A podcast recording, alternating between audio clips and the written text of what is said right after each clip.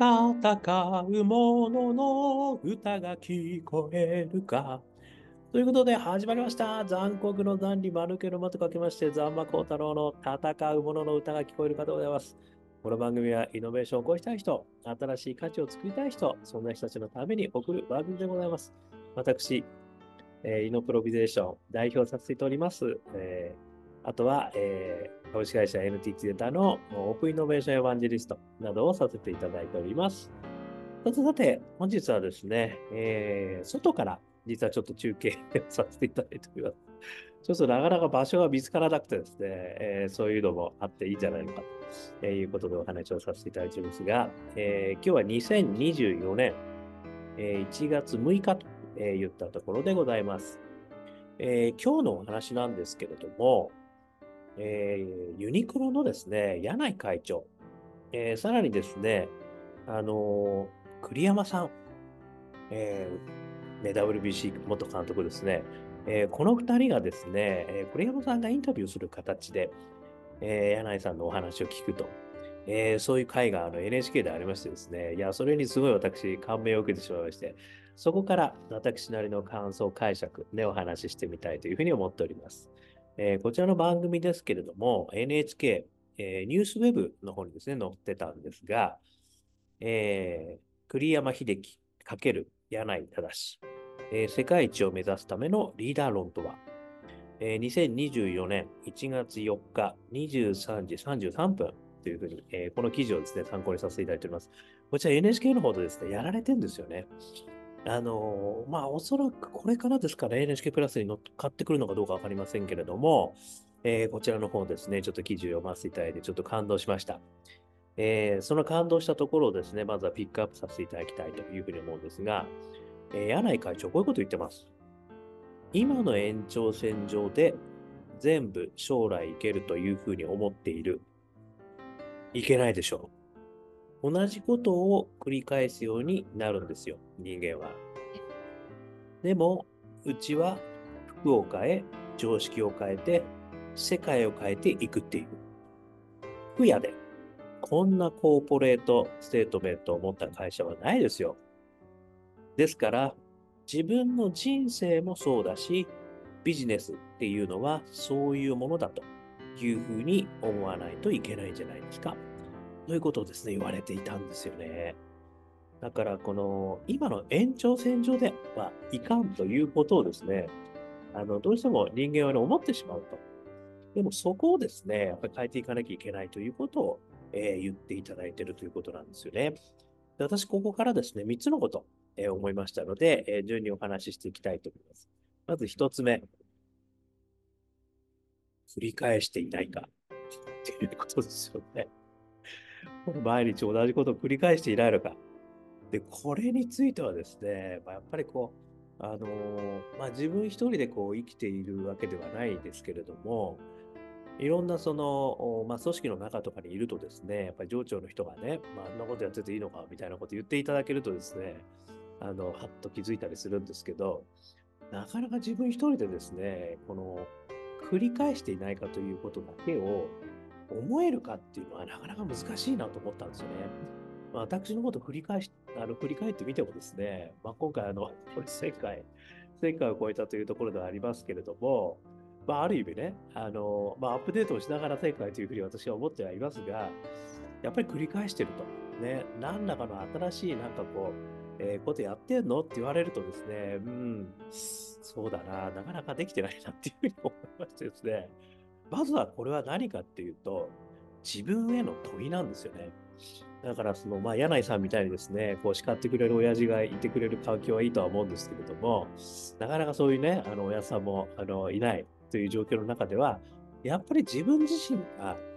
あの、毎日同じことを繰り返してるんじゃねえのか、俺、ということをですね、やっぱり自分自身に問いかける。これが一つ大事なんだ。これ自分への問いだなというふうに思ったのが一つ目。そして二つ目なんですけれども、常識を疑っているかということですよね。で、これね、あの、このインタビューの中でも言ってますけど、うちは服を変え、常識を変えて世界を変えるっていうコーポレートステートメントをしてるんですよ。すごいなというふうに思うんですけども、つまり、その、やっぱり常識へのアプローチをしてるかっていうことなんですよね。で、これは何かっていうと、私はその自分の環境、周りに対してちゃんと問い立ててんの？と。これもね、繰り返してんじゃねえのかっていうのと同じように、周りがずっと同じような環境下、同じ常識の中で動いてる中で、その中に安穏としてんじゃねえかということをね、きちっと問い立たせよっていうことだと思うんですよね。なので、あの、まあ、前ね、ユニクロのあの商品企画部長のお話もさせていただきましたけれども、あの方も常識を打たないって言ってましたよ。まあ、これもシャデとなってるっていうことですよね、ユニクロは。だから、ある意味ですね、その、自分の周りなんですよ、常識っていうのは。自分の周りの世界をまずは疑え。あの、みんながそうやってやってるからといって、本当それでいいの？と、本当それでいいんだっけ？と、前にそれが成功したからといって、それでいいんだっけ？っていう、その、本当常識となってることっていうのは、ある意味その、まあ、成功事例のようなことがですね、すごく多いのかなというふうに思うんで、前に成功したからといって、果たしてこれからも成功するのか、といったようなですね、ぱり自分たちの常識、これを疑うということが2つ目として大事かなと思いました。そして3つ目なんですけれども、世界を良くしようとしているかっていうことなんですよね。先ほどお話ししたように、この社税の中に、最後ですね、うちは福岡へ常識を変えて世界を変えていくって言ってるんですよ。だからそういう意味で言うと、その周りだけじゃなくてですね、世界の目から見て自分たちがやってることっていうのは、果たして、あの、まあ、良い方向に向かってるのかと、幸せな方向に向かってるのかと。それは自分たち、もしくは自分たちの周りだけのことなんじゃないのかという、これはですね、ある意味、世界への問いなんですよね。なので、ちょっとこれまとめてみるとですね、一つ目は、繰り返していないかという自分への問い。そして二つ目は、常識を疑っているかという周りへの問い。そして三つ目は、世界を良くしようとしているかという世界への問いなんですよね。つまりこれは三つの問いをですね、あの、きちっと自分の中に持てということをね、あの、柳井会長から私はもうガツンと、あの、言われた感じがしました。はい、わかりました。みたいな感じで、あの、背筋が伸びる思いがしました。やっぱりこういうことをね、きちっと言ってくれる人がいる会社って強いですよね。で、まあ、言ってくれないからといって安堵としてはいけないということですね。あの、私自身、ふんどしを引き締めて、ね、今年もやっていかなきゃいけないなと私は思ったということなんです。でですね、この3つ、あの、勘のいい方はですね、もしかしたらピンときたかもしれませんけれども、実は昨日私がお話しさせていただいた、家なプラン。あの、オランダで今普及していると、家なプランですね。この教育の新しい方法なんですけども、この家なプラン、クオリティというものがあるんですね。これが、一つ目は子供の自分自身との関係。そして二つ目は子供の他の人との関係。で、三つ目は子供の世界との関係って言ってるんですよ。これまさにですね、さっきの柳井さんが言われてた、あの、まずはね、繰り返してないかっていう自分への問い。そして、常識を疑っているかという周りへの問い。そして、世界の中で、えー、世界をちゃんとよくしようとしているのかと。いうこの世界の問い。これと全く同じじゃないかと、まあ、全くじゃないんだけど、まあ、ほとんどフレームとしてはすごい似てるなと思ったんですよね。だから、いや、こういうことがね、もう、やっぱりこう、面白いですよね。全然違うところから同じようなフレームを使ってるという。で、これがまたですね、昨日もお話したんですけど、私のあのイノベーション、イノベーター3つのフレームにもですね、もう本当に合致してまして、この自分自身との関係、これはパッションだと。自分自身の中の情熱の源を知ることであると。自分への問いであると。そして二つ目が他の人の関係。これは仲間であると。で仲間との関係づくり。で、この中で、えー、実際常識を疑っているのか。ね、ちゃんとその常識というものをあの仲間の中でね、新たな展開というのはできているのか。そして三つ目としては、世界との関係と言ってるんですよ。これはまさに私は大義だと思ってるわけですよね。やっぱりその世界の中でみんながやっぱり向かうべき方向性、自分たちだけじゃない、自分たちの仲間だけではない、世界全体として向かう方向性。この大義がですね、やっぱあるのかってことを、ね、言ってることと、私は非常にニアリーイコールものではないかというふうに、え、思って、私は嬉しかったということですね。ということで、今回ですね、この柳井さんとこの栗山さんの対談なんですけれども、めちゃくちゃ面白かった。で、もう一回、あの、で、これ全体的にまとめて言うとですね、私はやっぱりその、まずは自分自身として繰り返してないかと、同じことを繰り返してないかと、それをまずは自分に問う。そして、ね、常識を疑うこともできてないのか、そしてさらには世界をね、良くしようとしているのか、こういった、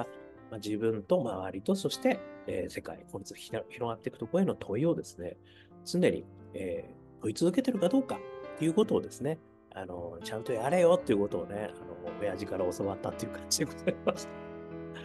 ということで、で、えー、私は、まあ、一言で言うとですね、これはあの、繰り返さないイノベーション、ね、みたいな感じで読んでみたわけですけれども、あの、単なる親父ギャグでございますけれども、少しでも参考になりましたら幸いです。ということで、YouTube、ポッドキャスト毎日話しますので、よかったら登録してくださいね。そして Facebook、Twitter、コメントいただけたら嬉しいです。そして我がアカペラグループ香港ラッキーズでは、2023年12月31日にワンマンライブやったアーカイブをですね、1月の7日23時59分までえアーカイブを配信しておりますので、よかったら見てみてください。そして、え YouTube からですね、え中年ワンダーランドという曲もストリーミング配信してます。えー、中年不思議国、香港好きだもんと書いて香港ラッキー。これは Apple Music、そして Spotify でも聴けますよ。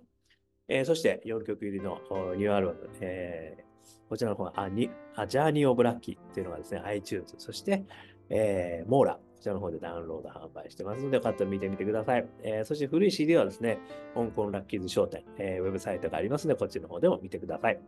えー、そして、一人からでもイノベーションできる、そんなことを書いた本、オープンイノベーション21の秘密、こちらの方もですね、電書籍、リアルの書籍、両方ありますので、よかったら見てみてください。えー、そしてですね、こんなことを話してる私は、普段はイノベーションのコンサルやってますので、えー、イノベーションのお困りごとがありましたら、個人の方でも企業の方でもお気軽にお問い合わせくださいませ。さらにはですね、えー何度でも挑戦できる世界を、ね、スタートアップスエマージェンスエコシステム、こちらの方は、えー、起業家の方々を応援するサイトとして、えー、やっておりますので、よかったら、えー、お問い合わせください。そしてね、企業家を応援したい人たちも募集しております。ということで、今日も聞いていただきましてどうもありがとうございました。それでは皆様頑張りましょう。また明日